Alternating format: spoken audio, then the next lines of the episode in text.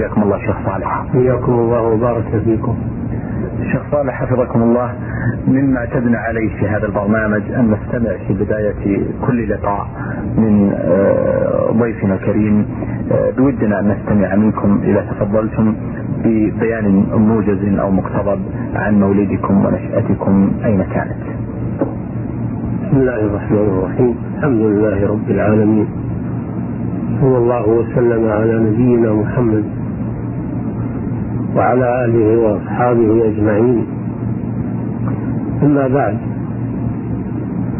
فالمولد هو في عام 1354 للهجرة في بلدتنا المسماة بالشماسية شرقي القصيم. والنشأة بين الأهل ومزاولة مهنة الزراعة التي كانت هي عمل أهل البلد أو غالب أهل البلد في ذاك الوقت. وأما النشأة التعليمية قد تعلمت القراءة والكتابة على أئمة المساجد في بلدنا كما هي العادة المتبعة قبل إيجاد التعليم النظامي. ثم في سنة 1368 للهجرة فتحت المدرسة الابتدائية في بلدتنا الشماسية. ألتحقت بها. ثم أكملت الدراسة الابتدائية في عام 1371 للهجرة حيث نيت الشهادة الابتدائية. ثم تعينت مدرسا في الابتدائي لمدة سنة. ثم فتح المعهد العلمي في مدينة بريدة. فكنت من أول الملتحقين به في عام 1373 وأكملت الدراسة المتوسطة والثانوية فيه. ثم التحقت بكلية الشريعة في الرياض وأكملت الدراسة العالية فيها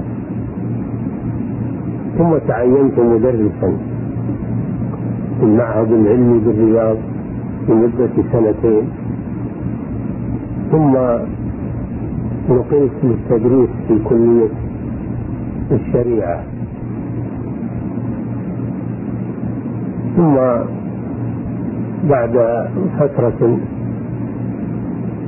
وأنا في التدريس في هذه الكلية نقلت للتدريس في كلية أصول الدين لما فتحت الجامعة وتعددت فيها الكليات. دخلت للتدريس في كلية أصول الدين والدراسات العليا منها بالذات. ثم نقلت مديرا للمعهد العالي للقضاء لمدة ست سنوات.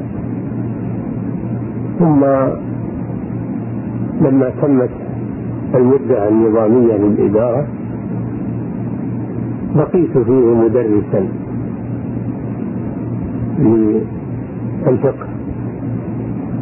ثم نقلت إلى عضوية اللجنة الدائمة للبحوث العلمية والإفتاء ولا أزال الحمد لله. نعم. أحسنتم شيخ صالح حسابكم الله. آه، في الحقيقة خلال هذا المشوار المبارك من آه، آه، البدايات في التعليم والتحاقكم بالكلية وتعليمكم فيها شيخ صالح لابد وأن هناك العديد من الشخصيات التي تأثرتم فيها. والتي كان لها أثر على حياتكم وعلى توجهكم نحو طلب العلم الشرعي. أو على الأصح نقول هناك العديد من المشايخ الذين أخذتم عنهم وتلقيتم عنهم. هل من الممكن أن نستمع من فضيلتكم إلى بعض أو أبرز هذه الأسماء؟ الحمد لله. أنا تعلمت على مدرسين كثيرين في مراحل التعليم وانتفعت بهم. الحمد لله وجزاهم الله عني وعن زملائي خير الجزاء. ولكن من أبرز من استفدت منهم من أهل العلم في المرحلة الابتدائية اثنان. هما شيخي الشيخ إبراهيم بن عبد الله يوسف في مدرسة الشناسية ثم فضيلة الشيخ إبراهيم بن عبد المحسن بن عبيد في بريدة لما كنت في السنة السادسة الابتدائي لأني أكملت الابتدائي في المدرسة الفيصلية في مدينة بريدة وكان مدرسا فيها استفدت منه في علم الفقه والتوحيد. وقرأت عليه بعض القراءة في المسجد وأما في المرحلة الثانوية المتوسطة والثانوية فاستفدت من مشايخ كثيرين من السعوديين ومن غيرهم من المنتدبين بالتدريس هناك من أبرزهم الشيخ صالح بن عبد الرحمن الكيسي رحمه الله. استفدت منه في الفقه التوحيد الشيخ محمد بن عبد الله السبيل حفظه الله استفدت منه في علم الفرائض والمواريث. والشيخ صالح بن إبراهيم البليهي رحمه الله استفدت منه في علم الفقه. هؤلاء من أبرز من انتفعت بهم في الفقه والتوحيد. وأما في مرحله المرحلة العالية في كلية الشريعة استفدت من آه، فضيلة الشيخ العلامة شيخنا الشيخ محمد الأمين الشنقيطي رحمه الله مادة الأصول أصول الفقه وكذلك استفدت من فضيلة شيخنا العلامة الشيخ عبد الرزاق عفيفي رحمه الله في مادة الوصول ومادة وعلم علم العقيدة علم التوحيد. وكذلك استفدت في الفقه من وإن كانت المدة معه قصيرة من فضيلة العلامة الفقيه الشيخ عبد الله بن صالح الخويفي رحمه الله. هؤلاء من أبرز من انتفعت بعلومهم. واستفدت من مشايخنا المصريين في علم اللغة العربية وعلم الصرف وعلم البلاغة والبيان. استفدت من شخصيات علمية فزة منهم. غفر الله لأمواتهم وحفظ أحياءهم. هؤلاء من أبرز من تأثرت بهم. وكنت أحضر في مدة دراستي في بريدة. كنت أحضر دروس العلامة الشيخ عبد الله بن محمد بن حميد رحمه الله. وكانت دروسه في في الفقه والتوحيد والنحو والفرائض تواكب دروسي في المعهد. ولذلك كنت أحضر دروسه وألازمها لأنها شرح لدروسي التي يتلقاها في المعهد العلمي. نعم. أحسنتم أثابكم الله. شيخ صالح حفظكم الله. آه، هذه الأسماء المباركة والعطرة التي تفضلتم بذكرها وسردها والتي والتي كان لها تأثير في حياتكم العلمية. لا شك أن من هذه الأسماء أحسب أن لكم علاقة كانت خاصة مع سماحة الشيخ عبد العزيز بن عبد الله بن باز رحمه الله. وكان آه، بينكم آه، أو معهم علاقة أحسب أنها علاقة التلميذ مع شيخه. الشيخ صالح أجد أنها فرصة لأستمع من فضيلتكم مع من يستمع إلى هذا البرنامج من الإخوة المستمعين إلى شيء من حياة ذلك العلم رحمه الله خصوصا وأنتم كنتم من القريبين منه سواء كان في العمل أو قبل ذلك في تلقيكم عنه في كلية الشريعة وغيرها. الشيخ عبد العزيز بن باز رحمه الله علم من أعلام العلم والعمل والتوجيه في عصرنا الحاضر. لا يخفى ذلك على أحد. وكنت ممن انتفع بعلمه وتوجيهه. وهو من أبرز من تأثرت بهم تلقيت العلم على أيديهم. ومن ذلك أنني تلقيت عنه علم الفرائض والمواريث في كلية الشريعة. وكنت أحضر دروسه ومحاضراته ومجالسه وأستمع إلى برامجه في الإذاعة وأحرص على ذلك. استفدت منها العلم الغزير والحمد لله.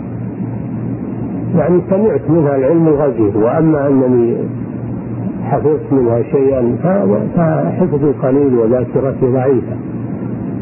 ولكن كنت أحرص على على سماعها وحضورها والاستفادة والاستفادة منها.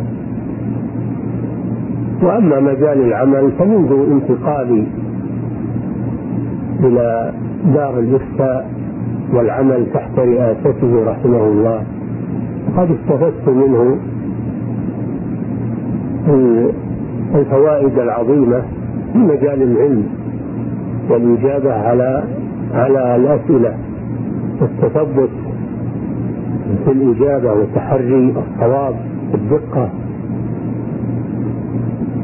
وكذلك استفدت منه الصبر والتحمل على مشاق العمل. استفدت منه فوائد عظيمة في في هذا المجال. استفدت منه أيضا الحرص على بناء الفتوى أو الجواب على الدليل من الكتاب والسنة وتحري الصواب. وأن المفتي حينما يفتي على مسألة فإنما يضع في ذمته حملا ثقيلا لأن هذا الجواب سينسب إليه. وسيسأل عنه أمام الله سبحانه وتعالى فكنت أستفيد منه التحري والدقة ومراعاة المسؤولية والخوف من الله سبحانه وتعالى عند إصدار الجواب بأن لا يكون فيه تساهلا أن لا يكون فيه تساهل أو إخلال أو تفريط في ربطه بالدليل. ثبتكم الله شيخ صالح. في الحقيقة بودنا أن ننتقل للجانب الآخر وهو أنكم ولله الحمد لكم نشاط مبارك ونشود في العديد من آه، المؤلفات والكتب والرسائل آه، التي دونتموها وكتبتموها وهي آه، كثير منها منشور ومبثوث ولله الحمد. أجد أنها فرصة شيخ صالح لنستمع منكم إلى أبرز هذه المؤلفات التي كتبتموها ابتداء بأولها ثالثا. أنا ليس لي مؤلفات في الحقيقة وإنما لي بعض الكتابات. التي كتبتها لا بنية التأليف ولكن كتبتها لمناسبة حصلت أو مشاركة في في مؤتمر أو في ندوة أو مشاركة في آه، مجلة أو مشاركة في برامج إذاعية. كتبت هذه الأشياء ثم رأيت أنه من المفيد الاحتفاظ بها. وإخراجها في صورة كتاب لا في صورة مؤلف. وإنما في صورة كتاب. جمعت فيه ما صدر مني أو كتبته في هذه المناسبات. ومن ذلك ما كتبته لنيل درجة علمية ابتداء بدرجة الماجستير. فقد كتبت في رسالة درجة الماجستير في موضوع الفرائض والمواريث رسالة اسمها المناهج آه، المرضية في المباحث الفرضية. وهي مطبوعة ولله الحمد. ومن ذلك ما كتبته في رسالة رسالة من درجة الدكتوراه في الفقه. وهي رسالة الأطعمة ما يحل منها وما يحرم بالأدلة. وهي أيضا مطبوعة ومتداولة. ومن أقدم ما كتبت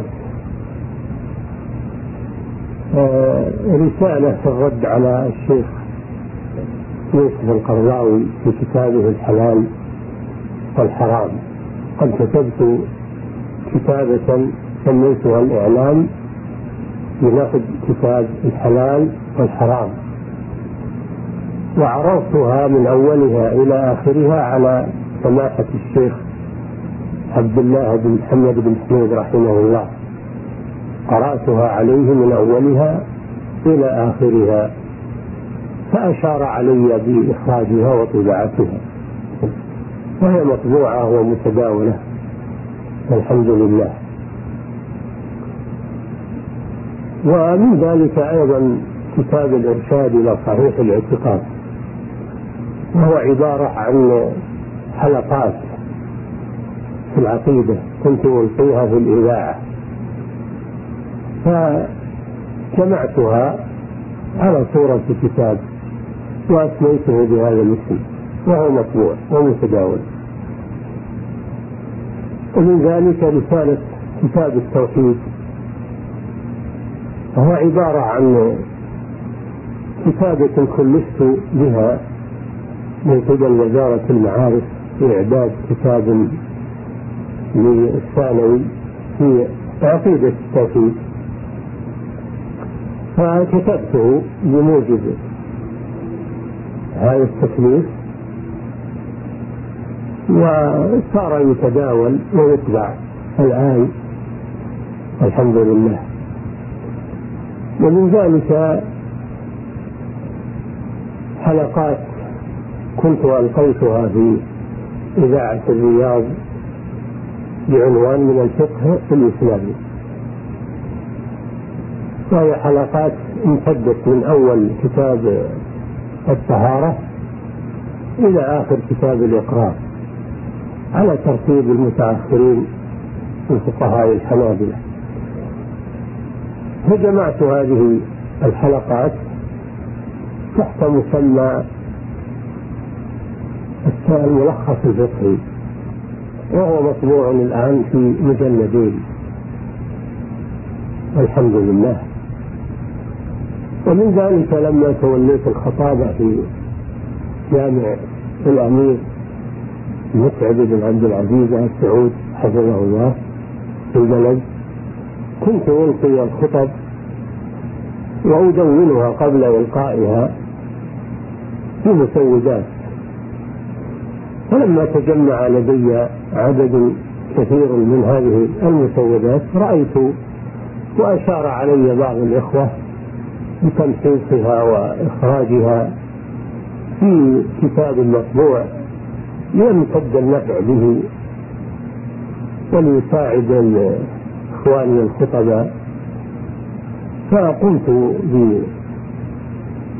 بإخراج هذه الخطب سميتها خطب المنبرية في المناسبات العصرية. وهذا المجموع يتكون من أربع من أربعة مجلدات وهي مطبوعة ومتداولة.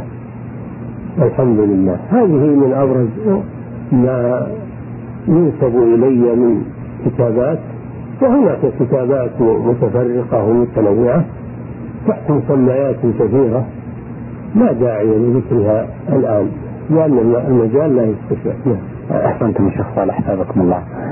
بودي الحقيقة أيضا نتناول جانب قريب من هذا وهو النشاط العلمي الذي تقدمونه في الدروس في المسجد هل من الممكن أن نستمع إلى أبرز هذه الدروس التي تلقونها في المساجد الشيخ صالح؟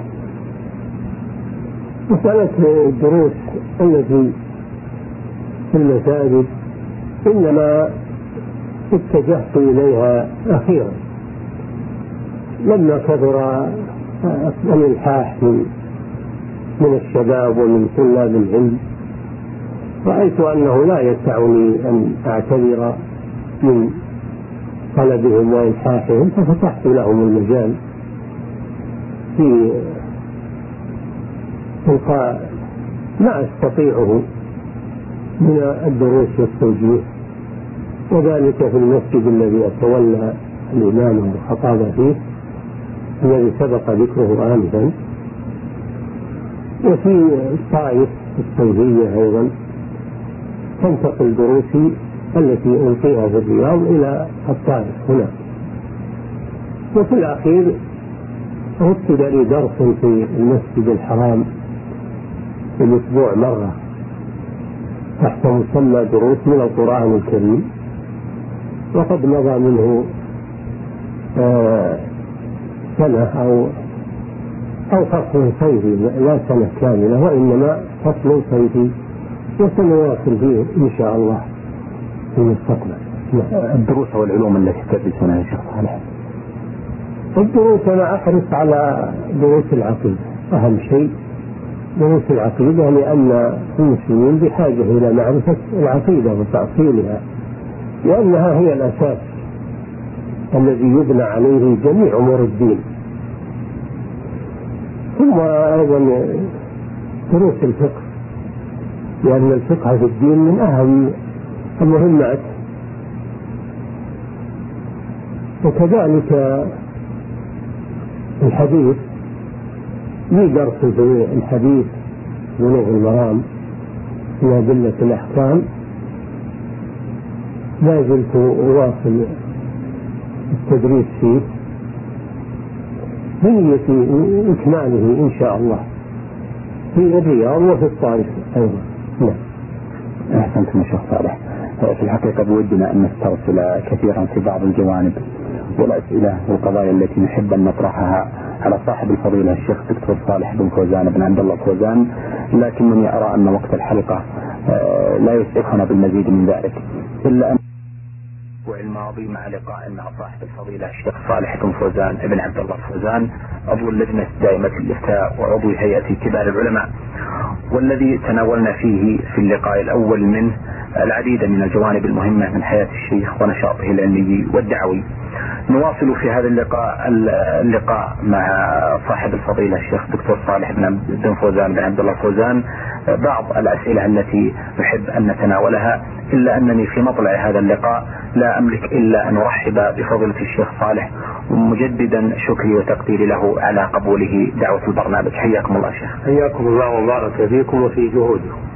الشيخ صالح رعاكم الله. يلحى واهتمام من فضيلتكم بمؤلفات شيخ الإسلام ابن تيمية رحمه الله. وكان لكم برنامج متميز في إذاعة القرآن الكريم وهو قراءة فتاوى شيخ الإسلام ابن تيمية. أه بودي أن تبرز لنا أهمية هذه الفتاوى التي كان لكم رحلة طويلة معها وهل من الممكن إيجاد تعليقات مفيدة أه على بعض أه ما يوجد في هذه الفتاوى من من المسائل المهمة التي ترون الحاجة إلى نشرها مع التعليق عليها؟ بسم الله الرحمن الرحيم الحمد لله رب العالمين. صلى الله وسلم على نبينا محمد وعلى آله وأصحابه أجمعين. أما بعد فلا يخفى ما لمؤلفات شيخ الإسلام ابن تيمية رحمه الله وتلميذه الإمام ابن القيم من أهمية عظيمة في تجديد هذا الدين وإحيائه وإحياء السنة. المحمدية بعدما حصل على المجتمع الإسلامي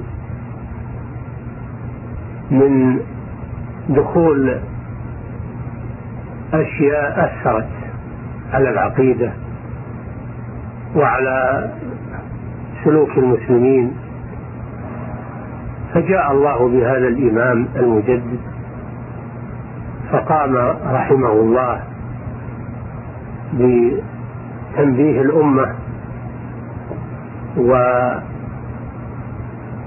ودعوتها إلى الرجوع إلى الأصل الذي جاء به رسول الله صلى الله عليه وسلم ونبذ البدع والخرافات والمحدثات التي تجمعت في أفكار كثير من المسلمين فأثرت عليهم. حقبة من الزمن. فكان لدعوته ولمؤلفاته ولتلاميذه من إيقاظ المسلمين ما لا يجحده إلا مكابر أو ضال. ومن ذلك ومن ذلك فتاوى. الفتاوى العظيمة المنبثقة عن كتاب الله وسنة رسوله صلى الله عليه وسلم ومنهج السلف الصالح في الاعتقاد وفي العمل وفي التعامل وفي الأخلاق فهي فتاوى حافلة وسجل عظيم من سجلات هذا الدين الإسلامي العظيم. وفتاواه كثيرة لكن الذي جمع منها الآن هو هذا الكم الهائل الذي يبلغ خمسة وثلاثين مجلدا ضخما.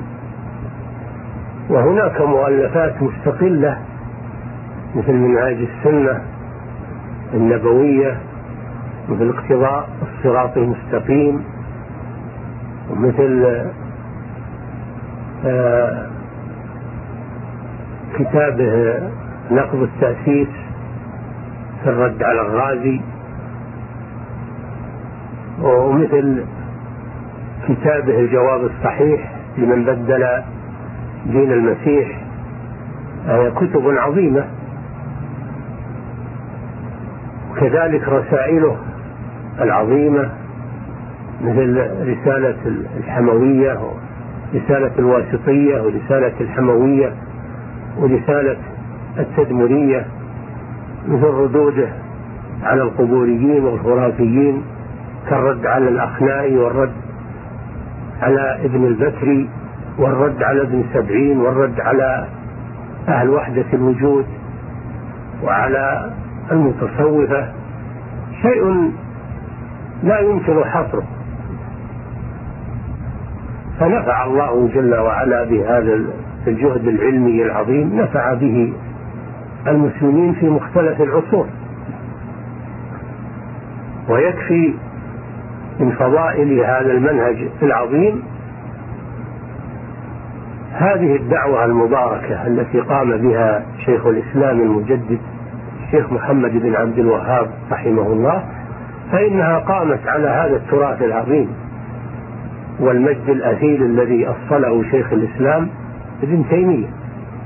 فالشيخ محمد بن عبد الوهاب قرأ هذه الكتب وهذه الفتاوى فانتفع بها وتأثر بها وقام بالدعوة على ضوئها وكان لها الثمرات العظيمة التي لا تخفى على ذي بصيرة. طلب مني من قبل الإذاعة إذاعة القرآن الكريم أن ألقي الضوء على شيء من هذه الفتاوى لإعطاء المستمعين فكرة ولو مختصرة عن هذه الفتاوى بالذات. وهذه الفتاوى إنما تمثل قسطا يسيرا من جهود هذا العالم وهذا الإمام. ففرحت بهذه بهذا الطلب وقمت بقراءة هذه الفتاوى وكتابة ما تيسر من تقريب ما فيها من من علم وفقه في دين الله عز وجل. ابتداء من الجزء الأول واستمر هذا البرنامج عدة سنوات. وكان برنامج برنامجا أسبوعيا. فوصلت فيه إلى الجزء العاشر من الفتاوى. قدمت فيه حلقات خلال هذه السنوات. ثم إنه توقف هذا البرنامج لفترة ولعله يعود النشاط فيه إن شاء الله والمواصلة. وأما مسألة التعليق فإنني إذا سنحت فرصة ورأيت المناسبة وربط الواقع بالماضي فإنني أعلق بعض التعليق لربط واقع الناس اليوم بما جاء في في هذه الفتاوى. لأجل أن لأجل أن ينتفع بذلك من أراد الله سبحانه وتعالى من المستمعين. نعم. أثابكم الله شيخ صالح. أه، الحقيقة شيخ صالح أن أه، من الملاحظ جدا لمن ينظر إلى واقع المسلمين الجهل الكثير الذي يغشى مجتمعات المسلمين خصوصا فيما يتعلق بأمور عباداتهم ومعاملاتهم. ويظهر هناك حاجة ماسة نحو تعلم الفقه الإسلامي خصوصا بعد العلم بتوحيد الله سبحانه وتعالى وتحقيقه. وهناك محاولات من العديد من العلماء نحو إيجاد ما يسمى صياغة فقهية معاصرة. تتناول النوازل والحوادث المستجدة آه، إلا أنها قد تكون في بداياتها. آه، شيخ صالح وأنتم قد كتبتم في العديد من المجالات الفقهية وكان لكم اسهام مشكور ومذكور في ذلك. بل إنكم الآن تقررون وتدرسون في دروسكم العديد من الكتب الفقهية ولكم برنامج في إذاعة القرآن الكريم بشرح كتاب زاد المستقنع. شيخ صالح آه، ألا ترون أن هناك حاجة ماسة لإيجاد آه، موسوعات فقهية معاصرة بلسان معاصر كما يقولون آه، مع الاستفادة من الكتب التي تركها علماؤنا وسلفنا الكرام. لا شك أن ربط الناس بالفقه أنه أمر مهم لأن الفقه في الدين هو أساس العمل. فلا يمكن لغير الفقيه أن يعمل عملا صالحا ومستقيما إلا إذا كان على فقه في دين الله سبحانه وتعالى. ولذلك أمر الله بالتفقه في دينه وأثنى على المتفقهين. قال سبحانه وما كان الناس وما كان المؤمنون لينفروا كافة. وما كان المؤمنون لينفروا كافة. فلولا نفر فرقة فلولا نفر منهم فلولا نفر فرقة منهم وما كان المؤمنون لينفروا كافة فلولا نفر من كل فرقة منهم طائفة ليتفقهوا في الدين ولينذروا قومهم إذا رجعوا إليهم لعلهم يحذرون. ليتفقهوا في الدين يعني ليتفهموا ليتفهموا أمور دينهم. فالفقه لغة هو الفهم. والفقه في الدين هو فهم أحكام الدين وشرائع الدين. وانظر كيف قدم ليتفقهوا في الدين على قوله ولينذروا لأن الإنذار والدعوة إلى الله والأمر بالمعروف والنهي عن المنكر إنما يكون بعد الفقه إنما يكون بعد الفقه والعلم. فلا يصلح الإنذار والدعوة والأمر بالمعروف والنهي عن المنكر على جهل. بل لا, يك... بل لا بد أن يكون ذلك عن فقه. ولذلك اتجهت همة السلف من لدن الصحابة رضي الله تعالى عنهم إلى وقت المسلمين الحاضر اتجه اتجهت همتهم إلى العناية بالفقه وتفقيه الناس. وتعليمهم أمور دينهم. وكان من ذلك هذه الحصيلة والثروة العظيمة الفقهية التي خلفها سلفنا الصالح مقتبسة من كتاب الله وسنة رسوله صلى الله عليه وسلم. فهذا الفقه الذي خلفه سلفنا الصالح إنما هو وسيلة إلى فهم الكتاب والسنة والعمل والعمل بهما. والفقه في نظري ليس بحاجة إلى تجديد عبارة أو صياغة جديدة لأنه مصور بعبارة عربية فصيحة والقدامى أفصح منا وأقدر منا على البيان وأقدر منا على جمع المعلومات لأن الله أعطاهم من المقدرة ما لم يكن لمن جاء بعدهم إلا من شاء الله سبحانه وتعالى. ففي نظري أن أن الفقه ليس بحاجة إلى تجديد عبارة أو صياغة وإنما هو بحاجة إلى تعلم. الفقه بحاجة إلى تعلم وعناية وإقبال عليه وتعليم الناشئة تنشئتهم على فقه السلف الصالح. هذا هو المهم. أما مسألة الصياغة والتعبير الجديد هذا لو حصل ما كفى والناس في إعراض عن عن الفقه. فالآفة لم تأتي من الصياغة ومن العبارة وإنما جاءت من انصراف الناس وجهلهم بهذا الأمر. فإذا وجهوا وعلموا حصل المقصود بدون أن نكلف أنفسنا بوضع عبارة جديدة أو صياغة جديدة لأننا لن نأتي بأفضل مما جاء به من سبقنا من أهل العلم والخبرة والمعرفة. نعم. أحسنتم وأثابكم الله. آه، شيخ صالح حفظكم الله. الفتوى في هذا العصر بل في كل عصر أحوج ما يكون الناس إليها. والوقت الحاضر آه، شهد الكثير من الذين يتصدرون لمثل هذا الأمر وليسوا أهلا لذلك. وأصبحت الفتوى آه، في بحر آه، يموج. كل يدلي بدلوه بعلم أو بغير علم. هل هناك ضوابط يجب أن تضبط بها الفتوى لكي يسير كل واحد من المسلمين على نهج سوي وصحيح ثم هذا التعدد في الفتوى آه ألا يمكن أن يجد بلبلة لدى كثير من عامة المسلمين؟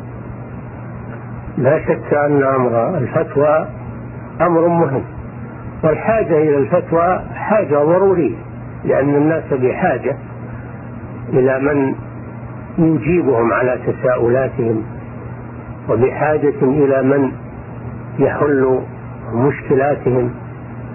وبحاجة إلى من يتناول قضاياهم هم بحاجة إلى ذلك. ولكن لن يقوم بهذه المهمات إلا أهل العلم المختصون الفقهاء في دين الله عز وجل. فإذا قام بهذا الواجب وهذا العبء أهله من أهل العلم المختصين حصل المقصود. وحصل المطلوب وانحلت المشكلات. إذا رجع الناس إلى أهل العلم وإلى أهل البصيرة وقام أهل العلم وأهل البصيرة بالنظر في مشاكل الناس وتقديم الحلول لها على ضوء كتاب الله وسنة رسوله صلى الله عليه وسلم حصل المطلوب وانحلت المشاكل. كما كان ذلك في عصر سلف هذه الأمة لما كان الناس يرجعون إلى العلماء الراسخين كانت مشكلاتهم تنحل وكانت قضاياهم تحل ببساطة. على ضوء من كتاب الله وسنة رسوله صلى الله عليه وسلم. والله أمر بذلك. فقال سبحانه فاسألوا أهل الذكر إن كنتم لا تعلمون. فأمر الجهال بسؤال أهل العلم. لأن أهل العلم هم الذين يقدرون على إجابة الأسئلة الفقهية. وقال تعالى وإذا جاءهم أمر من الأمن أو الخوف أذاعوا به ولو ردوه إلى الله ولو ردوه إلى الرسول ولو ردوه إلى الرسول وإلى أولي الأمر منهم لعلمه الذين يستنبطونه منهم. فأمر الناس عندما يحصل إشكال أو يحصل أخذ ورد في أمر من الأمور المهمة أن يرجعوا إلى سنة الرسول صلى الله عليه وسلم وأن يرجعوا إلى أولي الأمر منهم أي الشأن والمنزلة وهم أهل الرأي وأهل الفقه وأهل الخبرة والتجربة.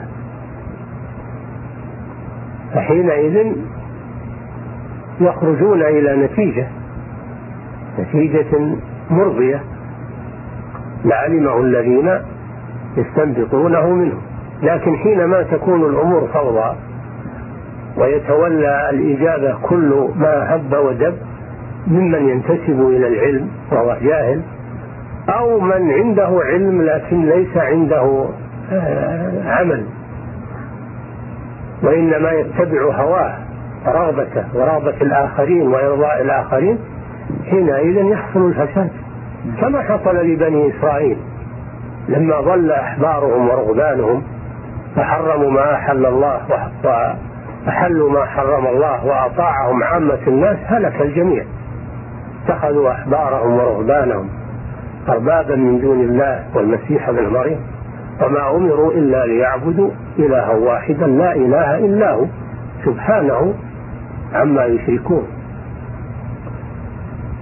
فإذا صارت الأمور في أمور الفتوى وأمور العلم فوضى يجيب عليها الجهال الذين لا علم عندهم أو يجيب عليها فساق العلماء الذين لا يتبعون ما أنزل الله على رسوله وإنما يتبعون رغباتهم أو رغبات غيرهم ويلتمسون للناس ما يرضيهم ولو بما يسخط الله عز وجل فحينئذ يحصل الفساد في الأرض. وما هلكت بنو إسرائيل إلا بمثل هذا. أم لهم شركاء شرعوا لهم من الدين ما لم يأذن به الله؟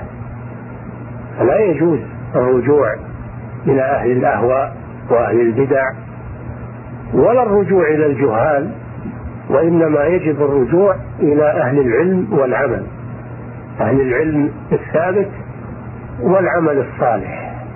وهذا هو الذي بعث الله به رسوله صلى الله عليه وسلم. فإن الله سبحانه وتعالى بعث رسوله بالهدى ودين الحق. فالهدى هو العلم النافع ودين الحق هو العمل الصالح. ولا بد من اجتماع الأمرين العلم النافع والعمل الصالح. أما إذا انفرد أحدهما عن الآخر فكان علما كان علم بدون عمل هذا طريق أهل الضلال. أو كان كان علم بدون عمل فهذا طريق المغضوب عليهم. أو كان عمل بلا علم فهذا طريق أهل الضلال.